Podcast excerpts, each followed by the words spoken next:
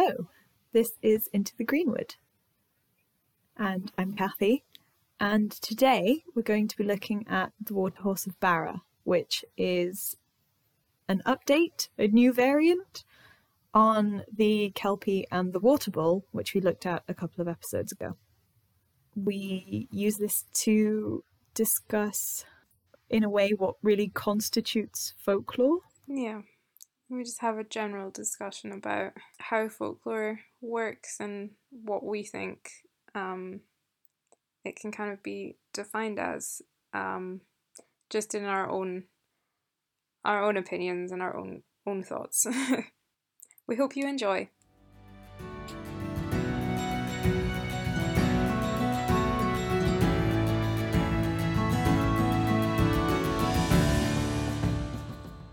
So, this week's story is going to be a little different because we've just paraphrased it for reasons that will become clear. Um, so, I'm just going to go right into it. So, this is the Waterhorse um, of Barra, and it's a story about a water horse living on the Isle of Barra, naturally. Um, and so, it's a Kelpie waterhorse type creature, and it's described as being good natured and never causing anyone harm. And he supposedly gets on well with the fairies and the humans alike which I find a bit saccharine, but I'm not um, so the the story mentions that the fairies are disappearing, and as people no longer like because people no longer believe in the fairies, they they're disappearing. Um, and because of this, the Kelpie gets lonely and decides that he needs a wife, and envisions building a chimney in his home at the bottom of the loch for his wife. Which is quite sweet. Then, yeah, quite sweet. A wee chimney. So he travels the island looking for an appropriate girl and he judges them all really harshly on their appearances um, because they're too fat or they're too thin or they're too ugly or like all of this stuff. And he doesn't really consider what they think of him. And then at last he finds who he thinks is the perfect girl. And he approaches her in horse form. And when she touches him, her hand sticks to his skin and then he tells her that he's chosen her to be his wife and he's going to take her to the bottom of a loch and they're going to live there. Um, and she doesn't like the sound of that, so she convinces him to sit with her for a while and she finishes off her knitting. And he changes into the form of a young man and falls asleep in the heather. So she thinks he's handsome, but he doesn't. But she doesn't want to spend the rest of her life at the bottom of a loch. So she takes a halter from a cow on the cow's instruction and places it over the horse's head. And when he wakes up and transforms into a horse again, he's like under her power because she's placed a bridle on him. So she tells him that he has a lesson to learn. And she says, quote, It may have been all right to carry off a girl and marry her when you first came to live in the loch, but things have changed a great deal since those days. it may like, have been. Mm. All we have to say about that was was it ever okay? Mm. was it ever all right? Honestly, I um, have doubts. so then she puts the horse to work on her father's farm, and then she goes to visit the island wise man who tells her to return to him when a cuckoo sings over Barra. So she goes back to the farm and her father tells her that he wants to sell the horse after seven years, and the text states that the girl doesn't want this to happen.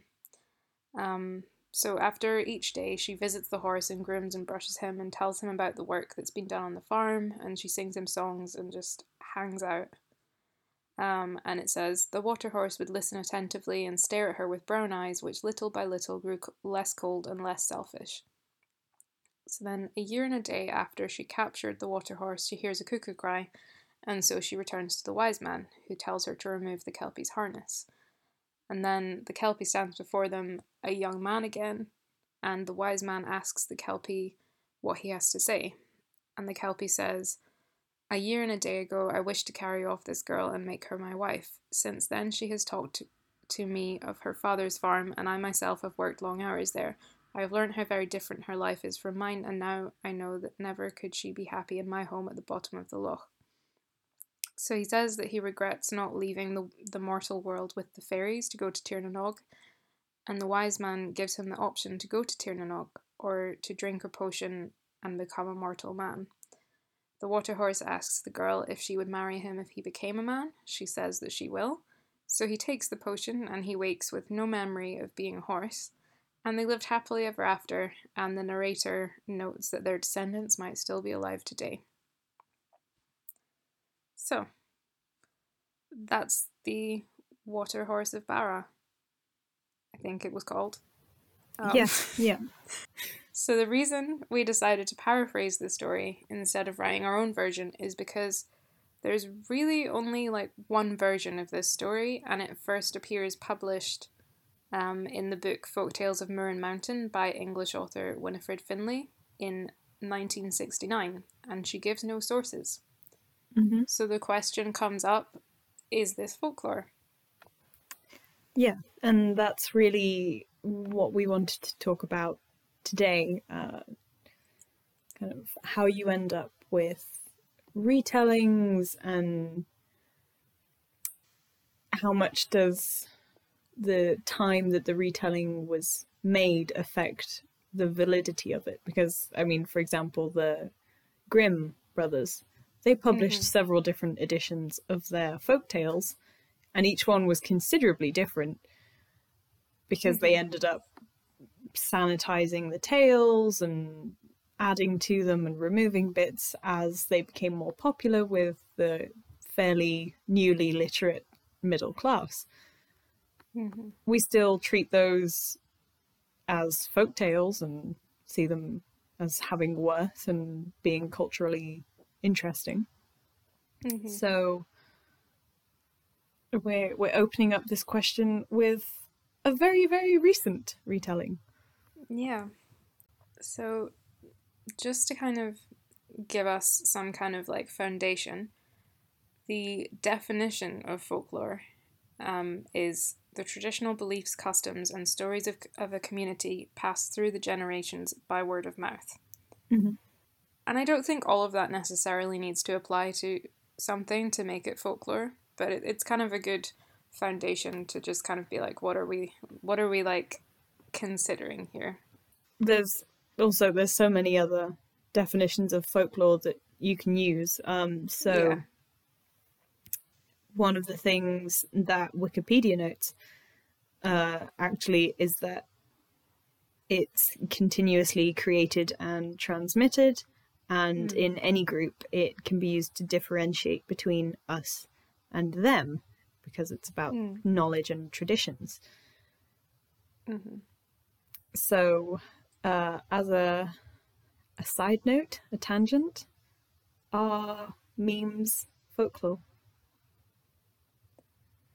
I don't know. I think you know there's actually um there is an episode of the folklore podcast um not this one like the folklore podcast mm-hmm. with mark norman talking about bernie sanders mittens um mm which I might recommend people check out.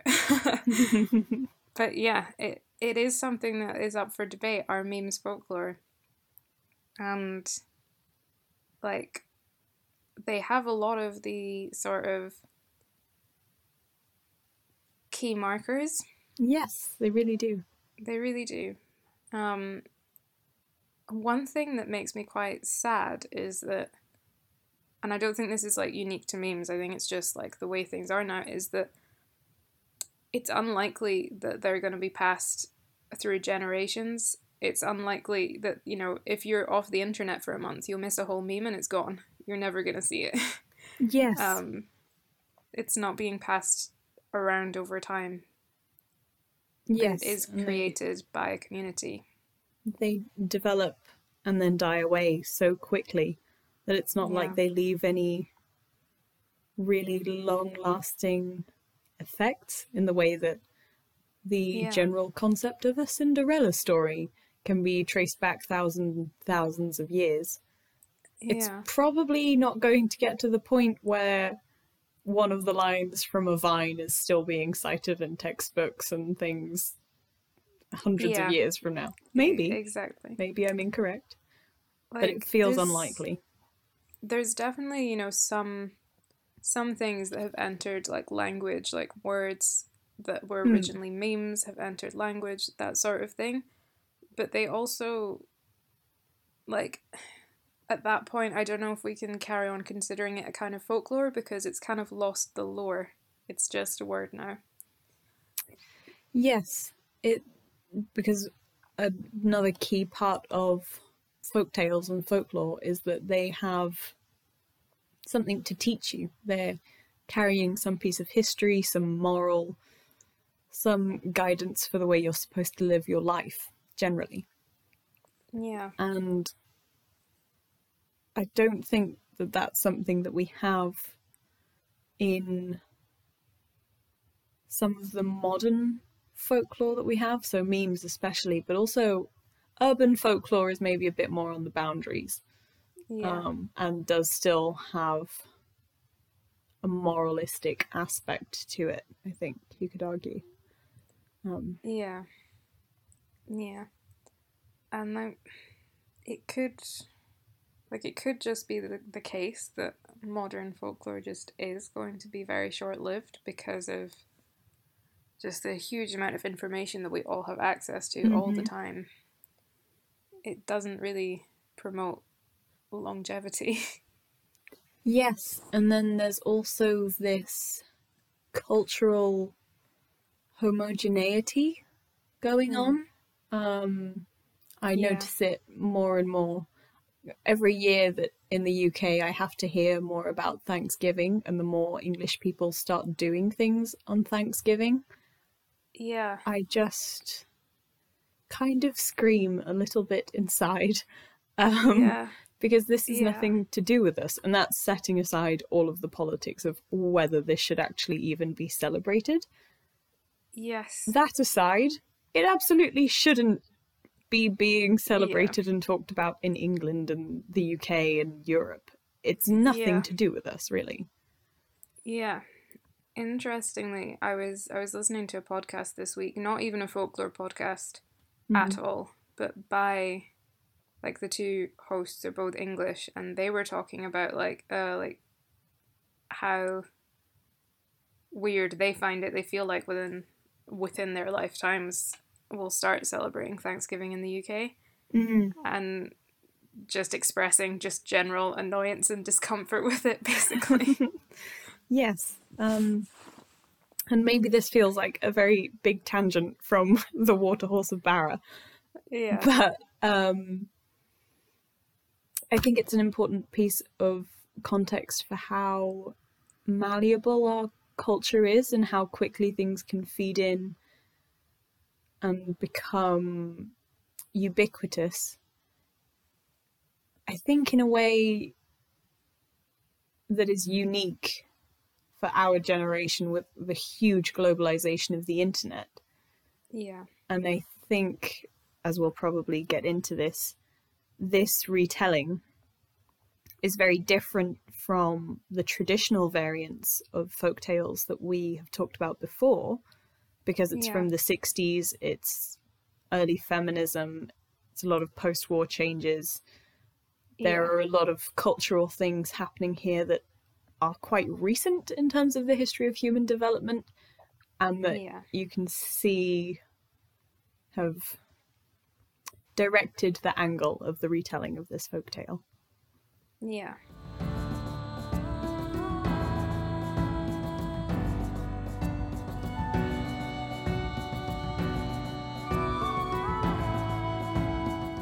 Um, so if we focus back onto the story now, like I mentioned this kind of when I was paraphrasing, one of like the immediate things that jumped out of, at me as feeling very non-traditional and um, even a bit a bit sanitized was the Kelpie being described as good natured and never causing Mhm. anyone harm and getting on well with fairies and humans. Um, and that is very different Yeah. to what we hear. Yes, I think that's probably part of the reason even that he's called Waterhorse instead of Kelpie. Yeah. Um, the the purpose of a Kelpie is that it's a demon horse that's going to murder you in the water. You know, Yeah. it's really it's clear. It's probably going to eat you, especially if you're a woman or a child. If you're Like, a man, we don't know. It just kills you. it's by like it's by definition just evil, and Mhm. even if you know like it's it's hard to say like when Christianity comes into it, but like certainly at this point, um, the culture's been Christian for a while, and at that point, the Kelpie is like literally a demon. like, Yes, very very heavily associated with fallen angels, even just yeah, straight up Yeah. demons.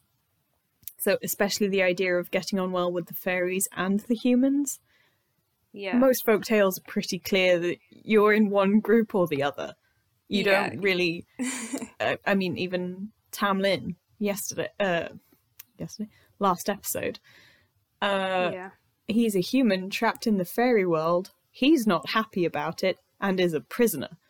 Uh, the, Yeah.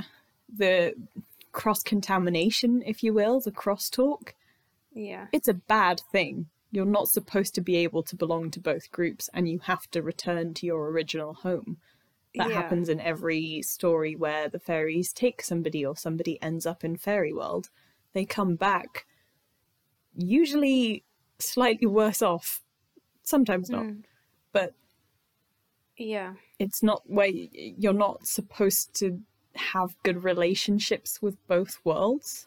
no, and there's definitely a kind of a general theme.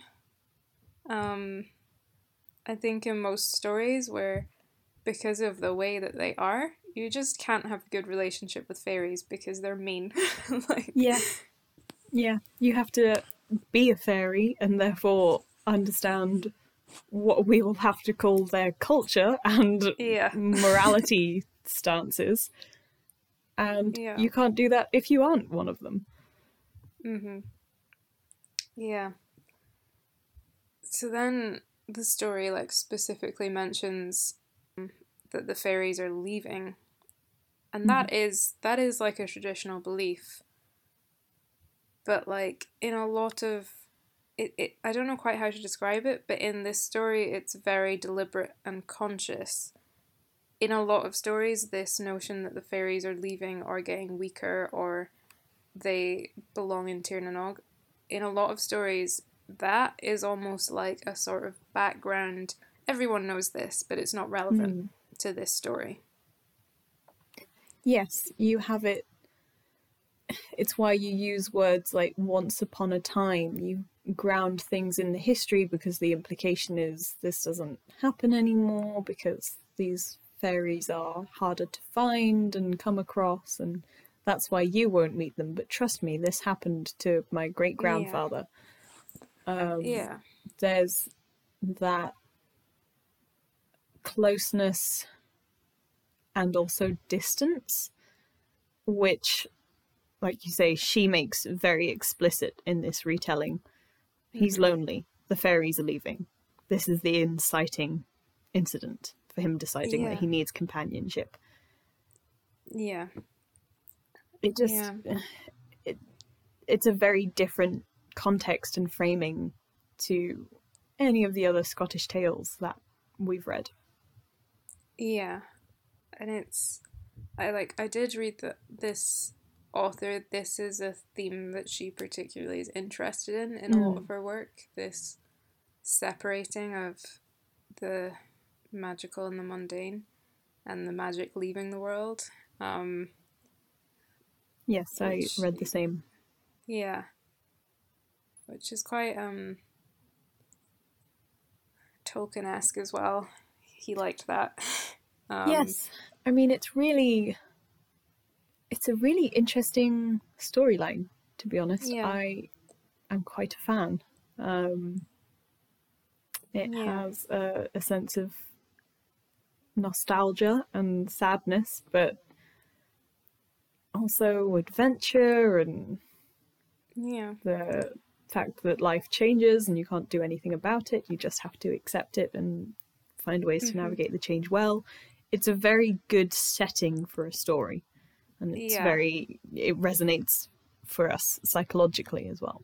Yeah, it's definitely it's very compelling, and it reminds me also of um, like the kind of Greek, ancient Greek notions of like a golden age, a silver age, an iron age, in which it's Mm. like the first age is the one like the golden age is when like there was lots of magic and like gods and humans like walked together and like interacted with each other all the time and then like you have like the heroic age where like again you've got this in- and then you have the iron age where everything is rubbish and that's now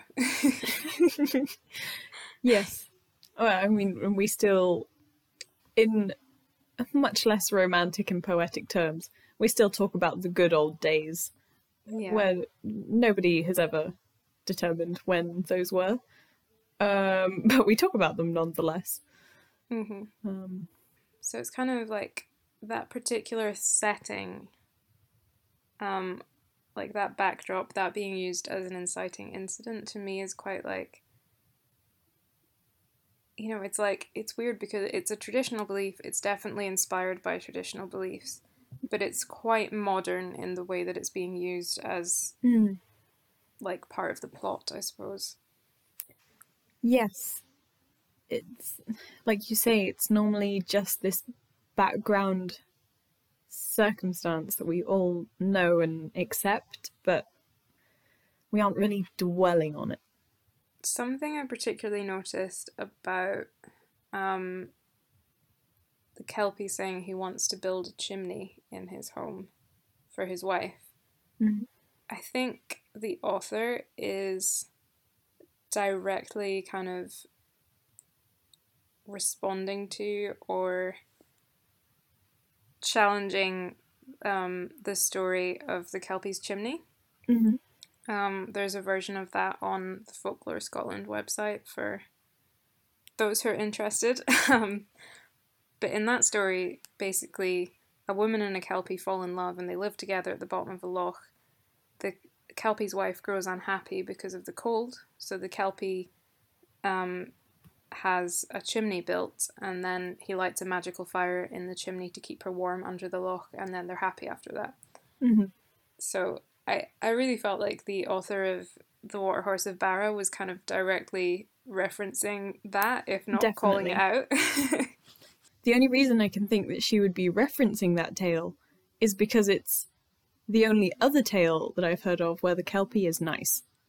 Yeah, and a woman falls in love with him of presumably her own volition and he yeah, takes I think it's a blacksmith that he takes to build the fireplace or something. yeah. Anyway. some, like some kind of tradesman. Yes, and he returns this tradesman to the earth after Yeah. when his task is done. It's Yeah. very much the only tale where you're like, hmm, maybe Kelpie is not necessarily an embodiment of evil all of the time. Uh, yeah, and I don't I don't think I know of many variants of it actually. It seems like Yeah. there's that one version and that's it. yeah. so- you know, it reminds me in a strange way, and I don't know if this is a good reference to make, like how many people will um, know what I'm talking about, but Okay. it reminds me of um, the relationship with Dracula and his wife in in the Castlevania animated series that's on Netflix. with like that's what it reminds. That's the vibe. You know, I see it. I like that. yeah, because it's this vibe of like he's almost like the supernatural creature is kind of like with the Kelpie's chimney story. I get this vibe where like he's not necessarily innately good, Mm. but he would never hurt her and therefore doesn't want to hurt the things that she would care about. And Yes. like it's this kind of like this is a monster, but the monster is capable of choosing not to be. Yes, this monster can be humanized in some Yeah. way. Um, can become an appropriate partner for this young woman that we're giving all of the benefits of the doubt of the qualities of her beauty and goodness of heart and intellect and blah blah blah blah. Yeah. Um, it's just forgiven that she's the best woman in the world. Yeah. Um, And then in the Water Horse of Barra, although like on paper it's a similar idea, it's very different in feeling because the problem isn't that the Kelpie's a monster. The problem is that the Kelpie is not a nice person. yes, um, which, I mean, in a way, sure, teach him how to be a nice person before you marry him. That's not okay. Well, Yeah. setting aside the whole why do women have to teach men Yeah. things? I mean, I think that's something that he should have paid a therapist to do. Yeah, um, and uh, I'm sure we can. We will come back to this, I guess, as we keep going through the tale. Um, but it's interesting in a way. She doesn't have lots. She has to work with him to redeem him for. It's not like you say the Dracula thing. He's been eating humans. We know that he's really pretty awful. This Kelpie, he's not eating humans. He's on some vegan diet that we don't know that Kelpies can do before now, but apparently that's how he lives his Yeah. life. He's good natured, but also really judgmental, so that's a weird contradiction. Yeah. Um, I think it says something about him eating raw fish, which like, oh no, he he eats sushi. ugh, what No. a monster! raw? Ugh. Yeah. Yeah. A beast. No, yeah, it's it just feels it's a strange redemption story because Mm, he doesn't really have loads to be redeemed for. yeah. Is, is my point to circle back to. Yeah. And you know, like we can also like says he gets on well with fairies and humans alike and he's good natured and never causes anyone harm. Like I would argue that being judgmental and selfish Mm, is enough for me to not get on with someone and consider them as causing harm. absolutely. I'm certainly not going to consider them good natured. And even No. her text doesn't. If his eyes Yeah. have to grow less cold and less selfish as time goes Yeah. by, the best you could do if you wanted to argue that he had a secret heart of gold is essentially say that. He used to be good natured but became more Yeah. bitter as years went on and he got lonelier. yeah. which would make us a lot more sympathetic to him that I don't really know that he needs because again he hasn't really done that much that's awful for us to need to give him a lot of emotional leeway. I don't know why like we're told that he's good natured and doesn't cause anyone harm. Mm. I, I don't because it, it turns out he's not really, but he is in the end. Yes, it's a weird contradiction. Yeah. It feels very much like you're just you've called him a water horse slash kelpie, and now we have to super sanitize that aspect yeah. so much that he loses any kind of teeth. Yeah. And like what irritates me as well about this story um and I think See, I think the thing is is because we're fairly sure that this story has one author um and Mm. doesn't represent um some of well at least some of the things in it don't represent culture and beliefs in the same way that other folklore does. Um, maybe I'm a bit more critical of some of it, but what irritates me is that he goes around judging um, all these women till he finds the like scare quotes perfect girl. Mm. But in the end, he still ends up with the perfect girl. Like, yeah.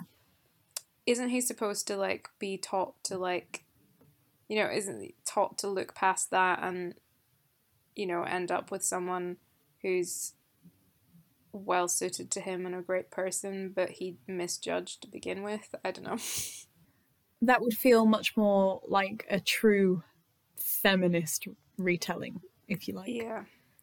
Um, Yeah.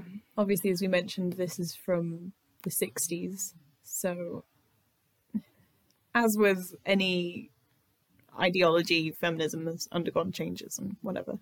Yeah. Um, but yeah, there's. So he looks at the women and thinks that one's too fat and she's too ugly and whatever. Yeah. And the text has this air of like, well, that's just not a nice thing to say, but he's not exactly wrong. And yeah. Sure, we all find ourselves judging fairly subconsciously and just as a knee jerk way, but I don't know, it's just a strange. I think the way you would want to get that moral across now Yeah. yeah, it would be someone that he discounts, and then he is in some kind of distress, and she helps him, and he's he does the whole oh Yeah. I misjudged you because I'm terrible and myopic, and I'm going to be better than that. Yeah. So this story hits a weird place for me because it's kind of it's trying to be a bit more moralistic and kind of improve on perceived wrongs that other folklore has wrought. um, but for me, not doing it very well. Um, and it's just hitting a very a very strange place for me. Yes, it's the whole um, sweet and sour grapes thing that I feel whenever I watch a '90s film, and yeah. you know, the woman has to have a makeover no matter what. And it really it destroys the entire moral of you should love people for who they are and their inside. But only if they put the effort into being hot. I mean, okay, well hmm. I think you've just Yeah. destroyed your own argument here. I mean, I haven't read this author's other work, but I want to give the benefit of the doubt and assume that there's like been a lot of thought gone into various aspects of this and um the author seems to be by her body of work like very well uh read and very very published.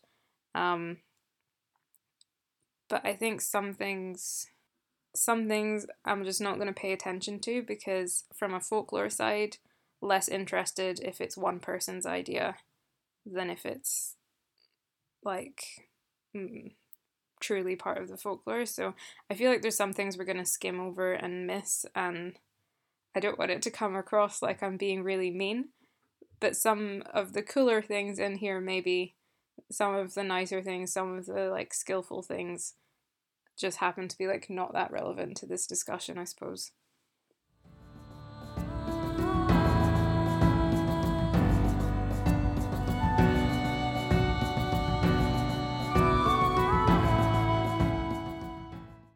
She really she decides that he's handsome. And because of that, she does all of this. Honestly, like I I would like to just dig into her psychology considerably more. She's like Yeah. he's handsome, he's magic. I can make him a better person. I can fix him. This is fine. Yeah. Um, babe. Yeah. It's it's like the the flip side of what we were just talking about with like you know, he's bad for judging all these people. But it's okay if he judges them as long as he judges her to be pretty. That's fine. And it's okay that she judges him on first appearance because she judges him to be handsome. So that's fine.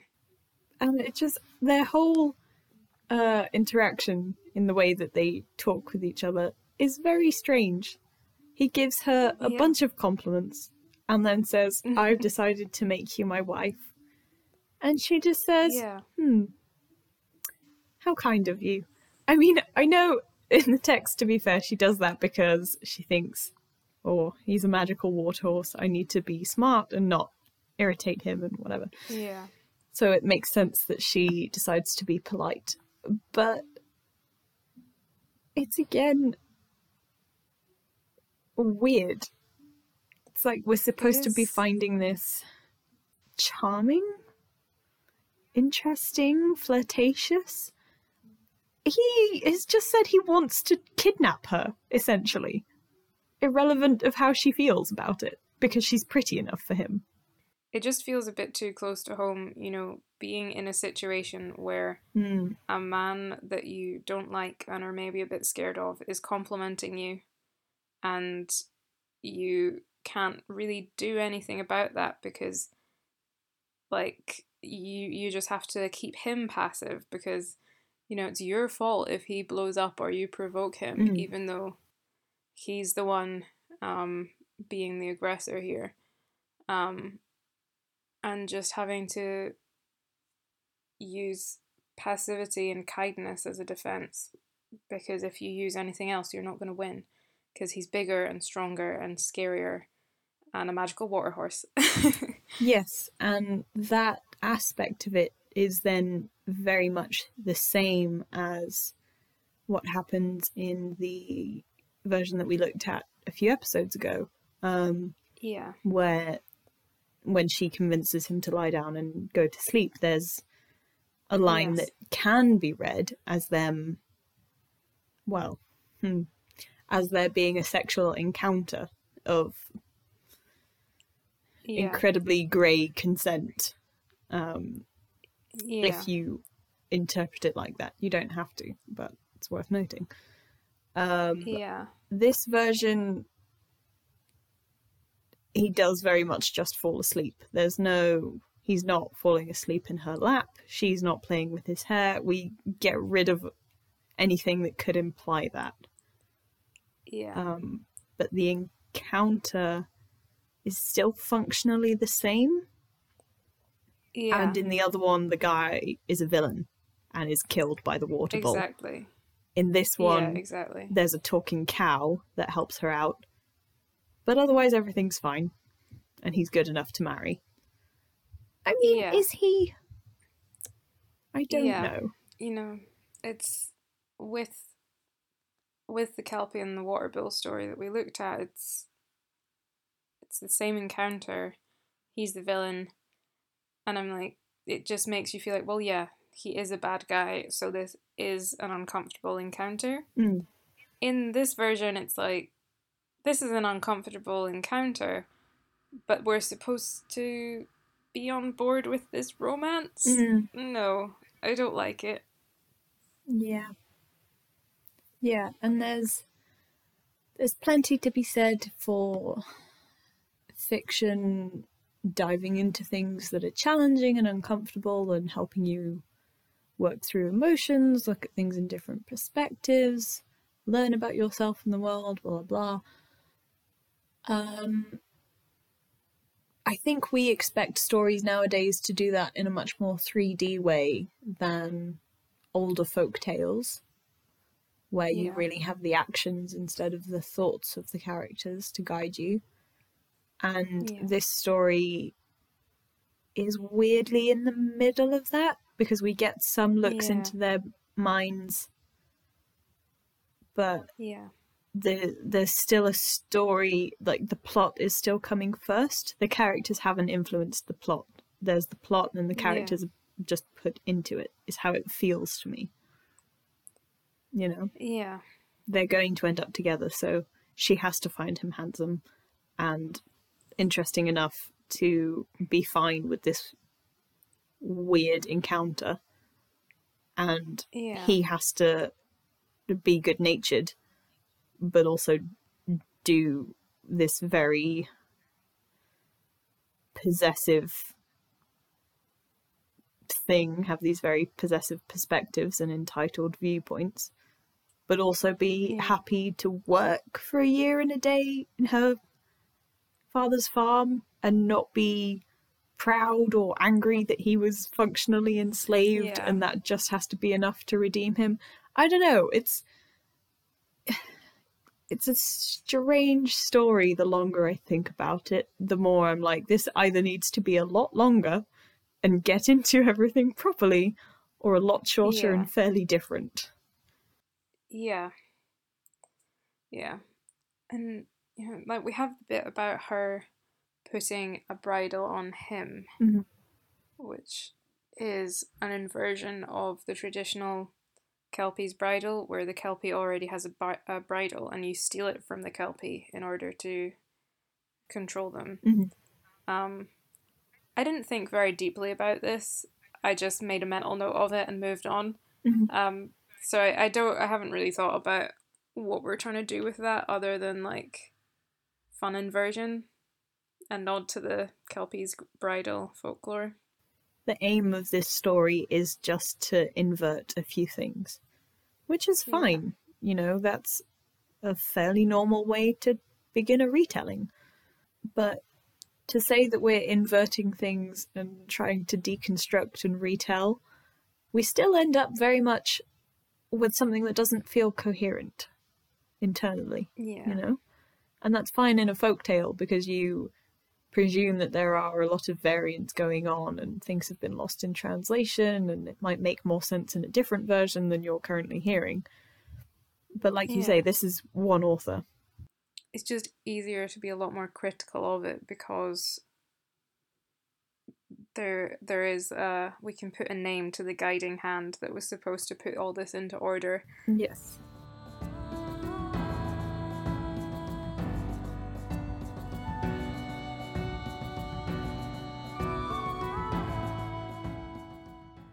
I don't know why. Maybe because we've looked at stories with the Cailleach and that sort of thing.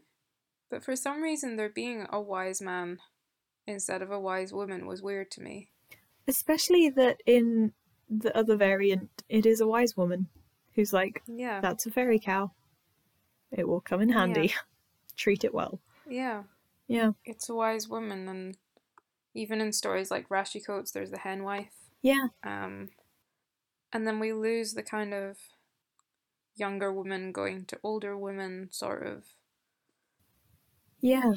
Because we now have symmetry and three men and one girl Yeah. in the tale, essentially.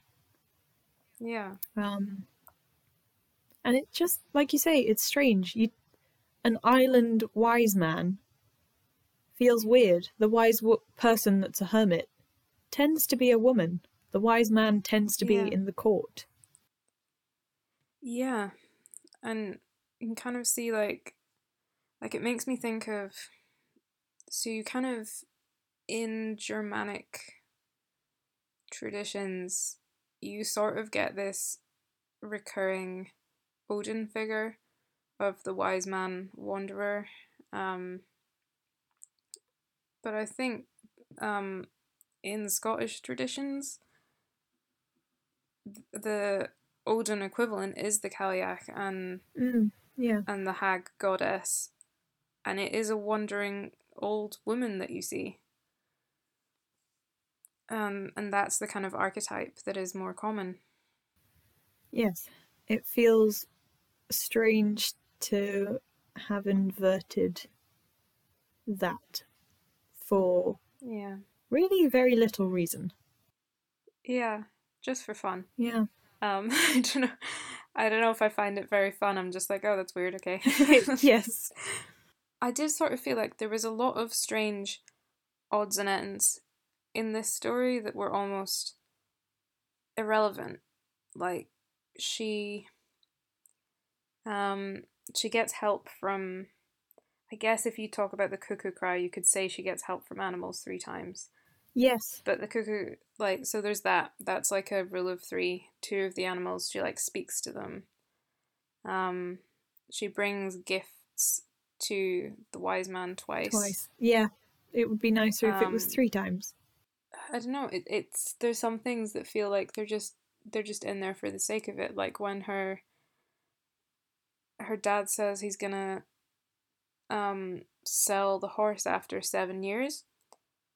I'm like, okay, okay, so seven is the kind of the magic number we're working with. It's the like sort of cycle that we're paying attention to in this Mhm. story. But then that doesn't happen at all. Yeah. After a year and a day, A year and a day. we resolve it. Yeah. And why would the dad want to sell the horse? This is the world's best horse. It does the work of Yeah. several horses. I can't remember how many um, the text says. You wouldn't Yeah. bother to sell it. You would just keep using it. You maybe breed it. You like, yeah. Yeah, and I think the sort of inclusion of that is supposed to somehow put some kind of urgency and pressure on the story. Yeah. But, you know, it doesn't really change anything. It doesn't change what happens. Like, are we saying that if that hadn't happened, she wouldn't have gone to groom him and talk to him? Seven years is a really long time as well. That's not how you create urgency. Yeah. Seven days. Absolutely. With this is very urgent. For how the tale is going to go, she has to visit the horse every night and sing and talk and whatever. Uh, whether there's any urgency or no, she she's decided to take him captive. Yeah. Of course, she's going to go and check on him. it I don't know. The whole thing is strange. I also just don't like magical servitude. I No. I can see why we think that he deserves it. But he and he's not even a monster in this version. yeah, it's not. He's he's just a bit of a not great person, and he's kind of within his rights to be like, "That wasn't cool when you enslaved yeah, me." um, you enslaved me for a year and a day as a horse that may or may not be my normal shape that I enjoy being in for that long. You had no idea what the possible outcome of this if I would be trapped like this forever. And frankly, I don't like you very much, so I'm going to go now. That would be fair enough. I think that that would Yeah. feel like an acceptable emotional response to what he goes through. I think the notion of like drinking a potion and becoming a mortal man.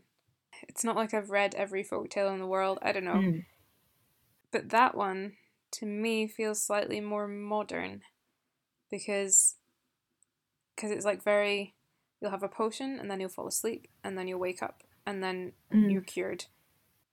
In like ones like Tam Lin, it's like Janet, you have to grab him at this exact moment. Yeah. You have to hold on to him. You have to throw him in a well. Like it's a lot more sort of it has to be midnight. It has to be the right moment. yeah, Yeah, it's about timing and it's about like proving yourself and absolutely. all that sort of things. But this is like, could this old man just go about turning kelpies and monsters into humans if he wanted to? That's the thing. It's also so again with the with comparing this with Tam Lin, the reason Janet can save him it's because he's a man originally. Yeah, She's not converting him from a fairy to a human. She's returning him to his natural state. yeah, Is this this story absolutely isn't trying to imply that all kelpies were once men? It's yeah. just doing that by accident and hasn't interrogated that at all. yeah, Um, and I think that's why you you never hear of a story like this. The Yeah. the Kelpie's chimney, it that it's just a Kelpie and a human woman, which makes absolutely no sense. But we won't get into it. yeah. And it's and it's extremely typical of folklore to be like, yeah, the kelpie and the human woman got married. Like, yeah, he he was like a horse when they met. Yeah, they I lived don't happily know. ever I don't know why you have a problem with Yeah, that, what's listener. the issue. It's obviously going to work out well between them. Um, Yeah, Anyway. the, yeah, folklore tends to care a lot more about the emotions and the underlying symbolism than it does about the practicalities of what's happening here. Yeah, which is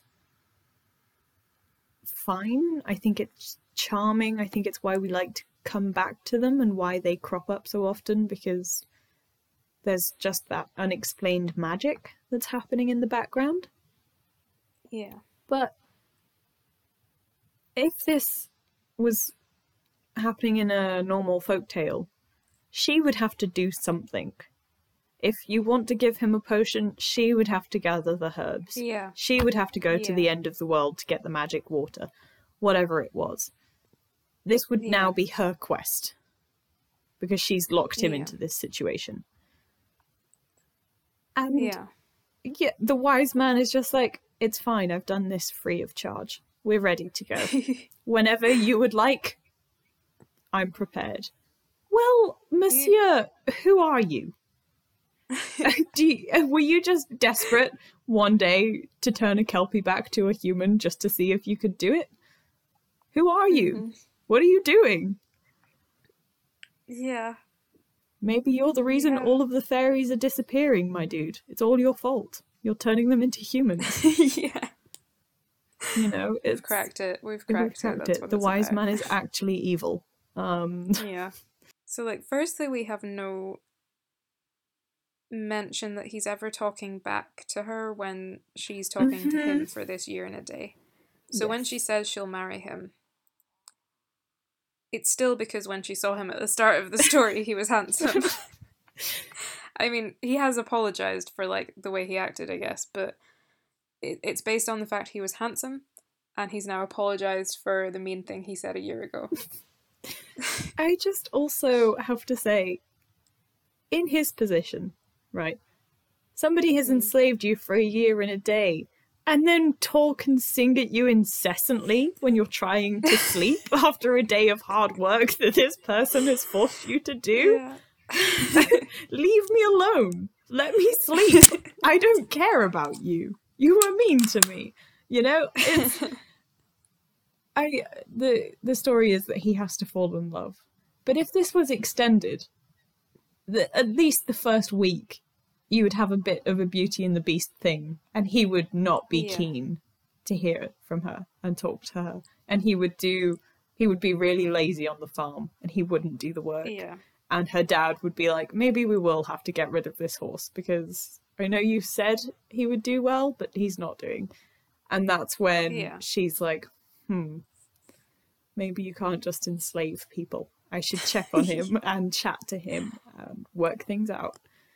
And then slowly Yeah. they would become friends. Like you say, he would have to be able to talk back. They would have to actually get to know each other Yeah. for this to feel fulfilling if what you want from them is that these characters aren't archetypes anymore and they're fully individualized characters. And then on top of that, he wakes with no memory of being a water horse. Yeah. In which case, how does he like remember the lesson he's learned? Does she just have to lie to him for the rest of their lives? honestly, he just wakes up and he's like, Who are you? Who are you? And she says, Oh, well, we're going to get married tomorrow. It doesn't matter who I am. Uh, Yeah. where where do we go from here? There's a huge second part of this tale. he has no memory of anything? yeah. Terrifying. He's just a Yeah. fully grown man with nothing. Yeah. And then we finish off with the kind of sort of wink to the audience that Mm. their descendants might still be alive today. Um, and I think maybe that is about um, because there are like there's certain families that sort of claim to be descended from Selkies, Mm. um, and that and like s- stories and like stories where a kind of marriage between a supernatural creature and a person occur. There's kind of modern day um, families that kind of have in their family lore that Mm. they are descended from that marriage. And those stories can be quite dark. There's always kind of an implication that um, one of the people involved doesn't want to be there. hmm So I feel like this this last bit is kind of about enjoying that as a an aspect of folklore, but not liking that that doesn't come from a happy marriage Mm. and wanting it to. Definitely. And I think it's also it's probably also a nod to the fact that in some tales that we read, uh, some variants at least, the ending is along the lines of, and if they haven't died, then they're still alive now. Um, in the more fantastical ones, it's that yeah. Same concept of trying to divorce it from any particular time uh, Yeah. and help you feel like there's still magic, like this tale is still real in some form or other.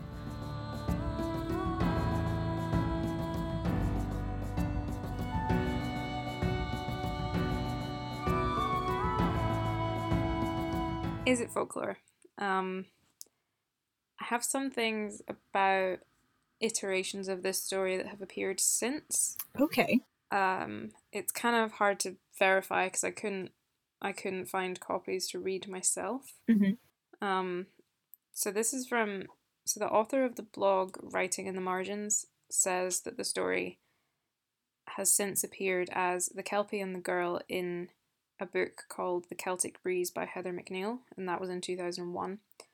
And The Kelpie Who Fell in Love in a book called Mayo Folktales by Tony Locke in 2014. Um, so I would like to be able to read those and kind of form my own opinions about whether it is the same story, but um, I can't. Yes. I'm also like I'm also not sure about the credibility of those other authors as well. I have no idea. I find it strange that one of these is Mayo Folktales and the description of that book, Mayo Folktales, talks about it it's it's about the folklore and the stories from County Mayo. So if the author of that book has read The Water Horse of Barra and adapted it for Mayo folktales. I find that very strange because either he's just lying and he he thinks it's from Barra and he's decided to say that it's from Mayo, or maybe because I've not read the book, maybe that's not the point of the book. Maybe the point of the book is more about setting stories in Mayo. Um, but it's strange. I wasn't sure. Yeah. There's uh, a limit to how many books we can buy for this podcast and read and uh, Yeah. analyze. So, well, yeah, really, all we can do is leave a question mark by these further iterations of it um, because we haven't read them and we don't know. it could be that these are entirely separate stories Mhm. inspired by different things but we don't know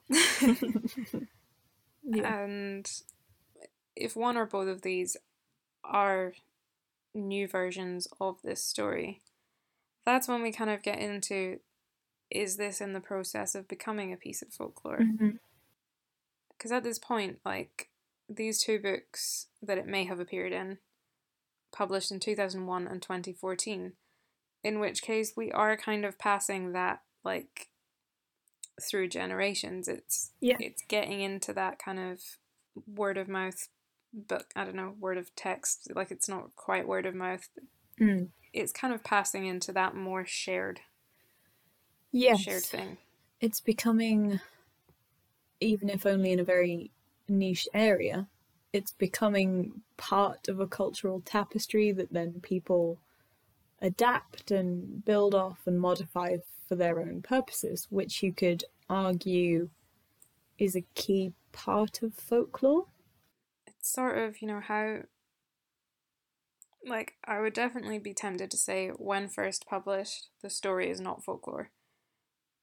It's one person it's one person's story it's one person's view like one person's view and that person i mean i don't know she it says that she's english i don't know how much that means like because you know sometimes it'll say someone is of a certain nationality but they've actually lived in another country for most of their life. Yes sure. So maybe she's lived in Scotland for like longer, but um say it says that she's English, say that means that she has lived in England most of her life.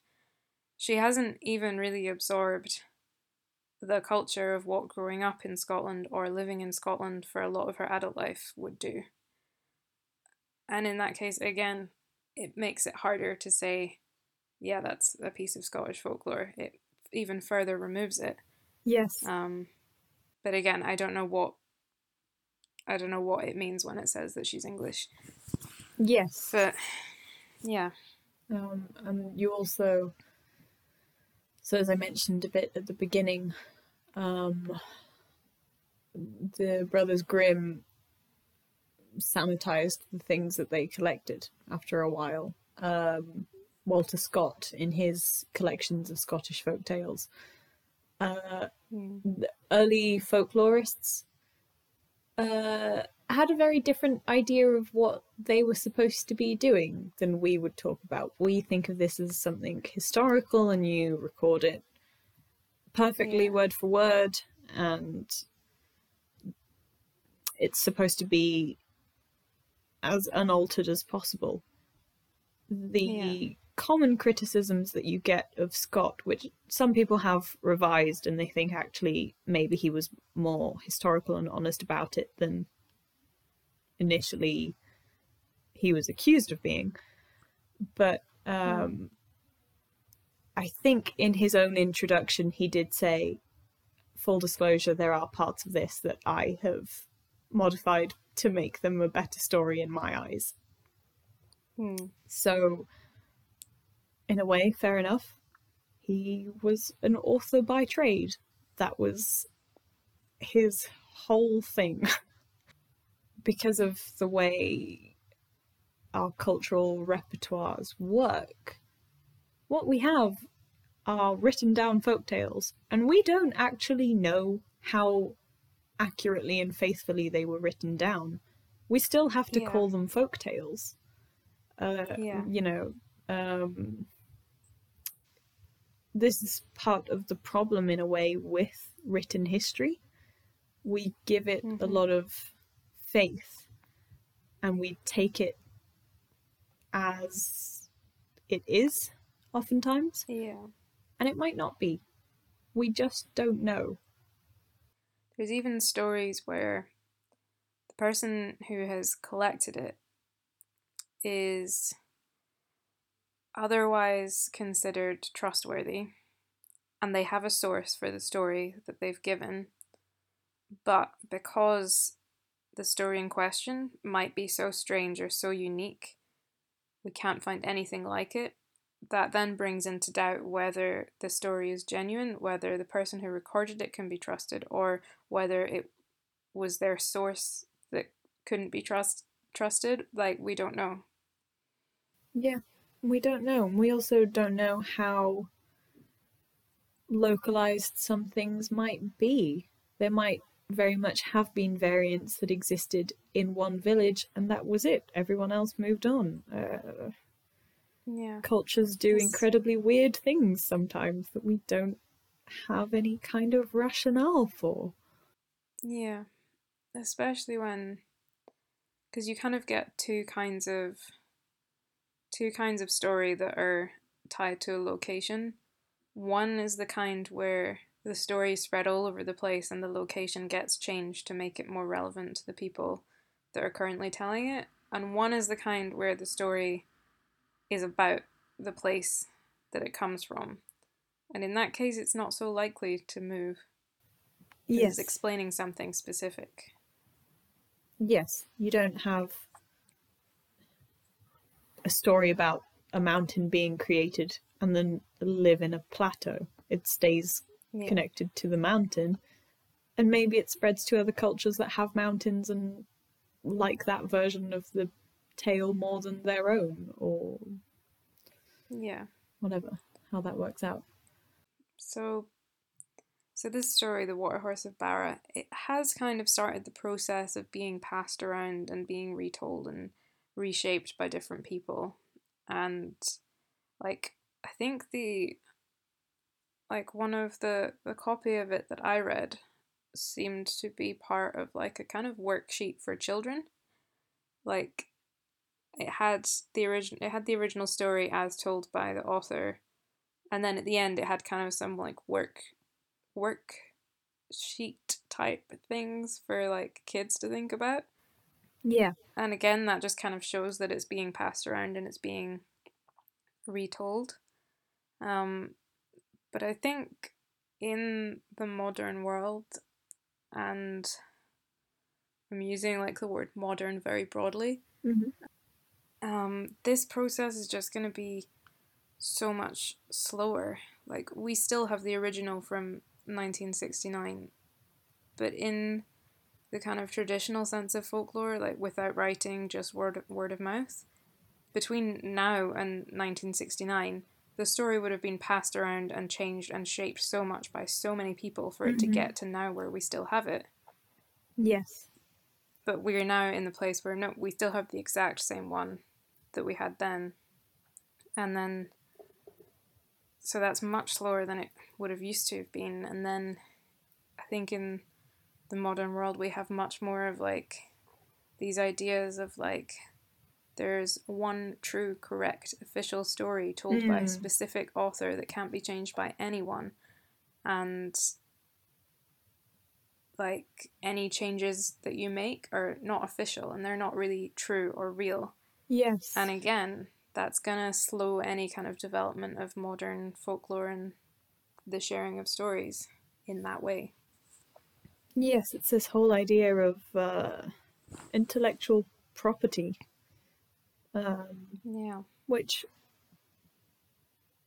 doesn't necessarily have to be a bad thing, or at least I can understand why we have it and have to Yeah. have it to a degree. yeah But it also means that we're losing that flexibility, um, that that sense of internalizing a story in your community and making it about Yeah. you and for you. Yeah. Like, I'm very glad that we have the stories written down that we do, Mm. because I think it would be very sad to lose them. But at the same time, as soon as they're written down, they're frozen. Like, Mm. that's it, that's the story. Um, or it becomes that way. And I think folklore collecting is really important, and I'm really glad that so many people have done and are doing it. Mm. But that's also a side of it. If you try to preserve something that's supposed to be fluid, you lose the mm-hmm. fluidity. There's no way for you not to. But, you know, sadly, we just, well, I think it's sad. We just don't really live in the kind of world where these stories can remain self sustaining. Yeah.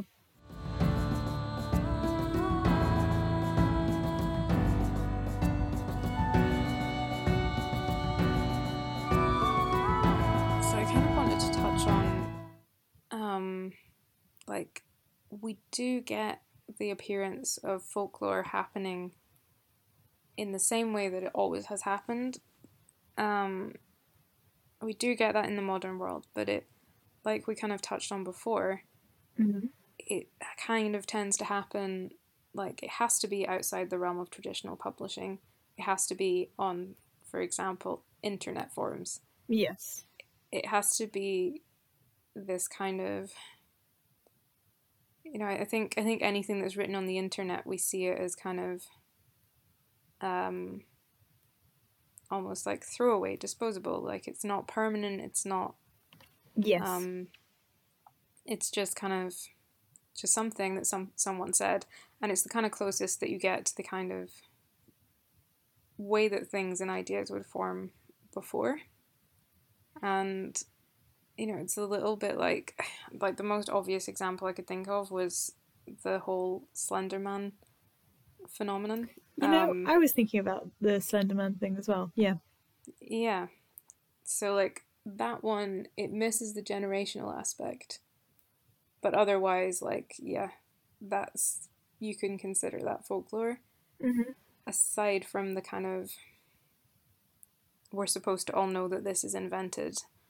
Um so like Slenderman, like the story of Slenderman originates on the 8th of June 2009 from a post on an internet 2009. forum. Wow. Yeah. I thought it was earlier than that. Yeah. So like we can say exactly when it appeared, which is Mm. like very unusual for folklore. Yes. Um, and the original poster posted a photograph with a creature photoshopped in, which is an abnormally tall and thin humanoid with white skin, no face, sometimes kind of wearing a black suit, sometimes with like these kind of tentacle things coming from its back. Mm. And then the photo was accompanied by just kind of a short fictional description of the photograph's supposed origin. And then loads of people jumped on that and created kind of more lore and stories. And they built up the whole idea and the lore behind it of this creature together. Yes. very much a combined thing, which functioned very like folklore does. Yeah. I feel like the whole Slenderman thing, in my mind, culminates with like the Slenderman stabbing in 2014. Yes. Um, so that was on the 31st of May 2014, where um, two 12 year old girls attempted to kill their friend in Slenderman's name, saying that they believed that he would appear to them if they did this, basically. Um, I don't want to get too much into it. I'm tempted to say if it wasn't Slenderman, it would have been something else. Um, yes. Quite but- possibly. yeah but it's kind of an example of how far reaching this kind of thing can be how it had really like embedded itself in the kind of popular imagination and consciousness like people people who were on the internet and exposed to it and how it really kind of took hold of these two two girls imaginations and like, it's definitely not. I don't think they stabbed their friend because of a story. But it's a kind of interesting note that it could. that something that was just kind of created could become so powerful, I guess. So impactful. I also think after that uh, news story came out, Yeah. I think I you hear a lot less about Slenderman now. I think that there was some reticence to bring it back because before it had been almost a ghost story that you it was slightly funny Yeah. and slightly scary and you were never quite sure how how true it it was supposed to feel like Yeah. which And is again how folklore is. Um, I think that's how a lot of people interact with stories about demons and angels and fairies. Like I definitely when I first heard about Slenderman, I didn't know where it'd come from or Mhm. anything. I just it was just this kind of ghost story that everyone was talking about all of a sudden. Yeah. And yeah, it it does feel like how people have always interacted with this kind of thing. It feels like you know, I think people they wanted to you know, it lost its appeal when it felt like it had it felt like it had had this huge consequence. Mm. Um, and I guess losing interest in it when you can't kind of escape the very like real thing that happened because of it. It's no longer just imaginary harm, I guess. hmm Like, seems like a perfectly reasonable, logical response to lose interest in it because of that. Um, Yes. But it's also an interesting parallel to the way um, stories about creatures from folklore have always been, which is like the more you speak about them and the more you give voice to them, the more power they have. Yeah. And in a way, that exact thing is what happened. It's almost the idea of platforming an idea Mm-hmm. and Yeah. the way that no matter what you do, the more focus you put on something, the greater reach you give it and the more impact it will have in absolutely any sphere of life. Yeah. And I think, particularly for things that are on the edge of horror and associated with violence, which Slenderman very much was, which some aspects of folk tales are, some less so. We're slightly addicted to things like that, some people more than others, but I think we're we're all conscious of the fact that death is a part of life and violence is to a degree uh, also very present and very threatening. And so we tell mm-hmm. stories about it to work through those emotions and those fears. And there's some evidence that people who actively choose to engage in negative emotional experiences, so like when you watch a scary film, listen to a scary story, whatever, uh, there's some suggestion that you do that because you are teaching yourself how to cope with real fear whenever that mm. happens from a biopsychological perspective. Mm. And yeah, I just think that that plays into why we tell these different stories and why we find it so important to update them and internalize them and make them relevant to us right now. Yeah. And I think that's why why we decided it would be worth talking about this story and getting into this discussion, even if maybe it's slightly above our pay grade since we haven't mm-hmm. we're not official folklorists. But yeah. I think there's a danger of treating folklore like it's history and these are yeah. historical sources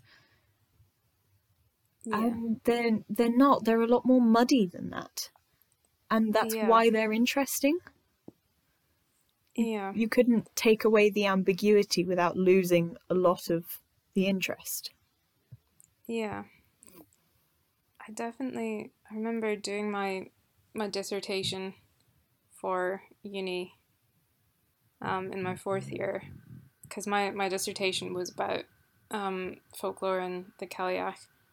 And I, I ran into, I just felt really frustrated because for the folklore that I was looking at, I had to find, um, I had to sort of quote specific stories and find specific examples. And it's like, well, of, of course I do. I can't just, I need to prove that I'm getting this from somewhere and I'm mm. not just making it up. But it's also like, but there is no one version, there's no official thing. This is kind of this sort of um, quoting and sort of proving um, and making it official and proving that there's one official version is kind of just the opposite of what it's about, even though. Mm I know why I had to do it. It makes sense, but it's yes. not in the spirit of what folklore is, really. Yeah. Yeah, I think to a degree, the spirit of folklore is what you make of it and how you interact with it, both as an individual and as a culture. Um, yeah. I think if it resonates and it's almost autonomous mm-hmm. generated by the community i think you could argue that that would be folklore and then that's a very wide definition and i can understand why we have much more narrow ones for official fields of study but I don't know. I wonder if it's reductionist and slightly unfair. The thing about folklore is that it has a life of its own that's outside mm. of any one creator. Yes. And that's kind of what that's kind of what for me kind of validates it. Um, you know, it's, it's very flexible. Like, I don't want to, you know, I think that's the line for me when I'm like feeling like, why do I feel like this is not folklore? And why does, do I feel like this other thing is folklore? Yeah. Um, think it's about it, it's about it having that kind of life of its own and about there being no, no one person who decides what is and isn't about it. Yes, it's about the shared creation and transmission of this story.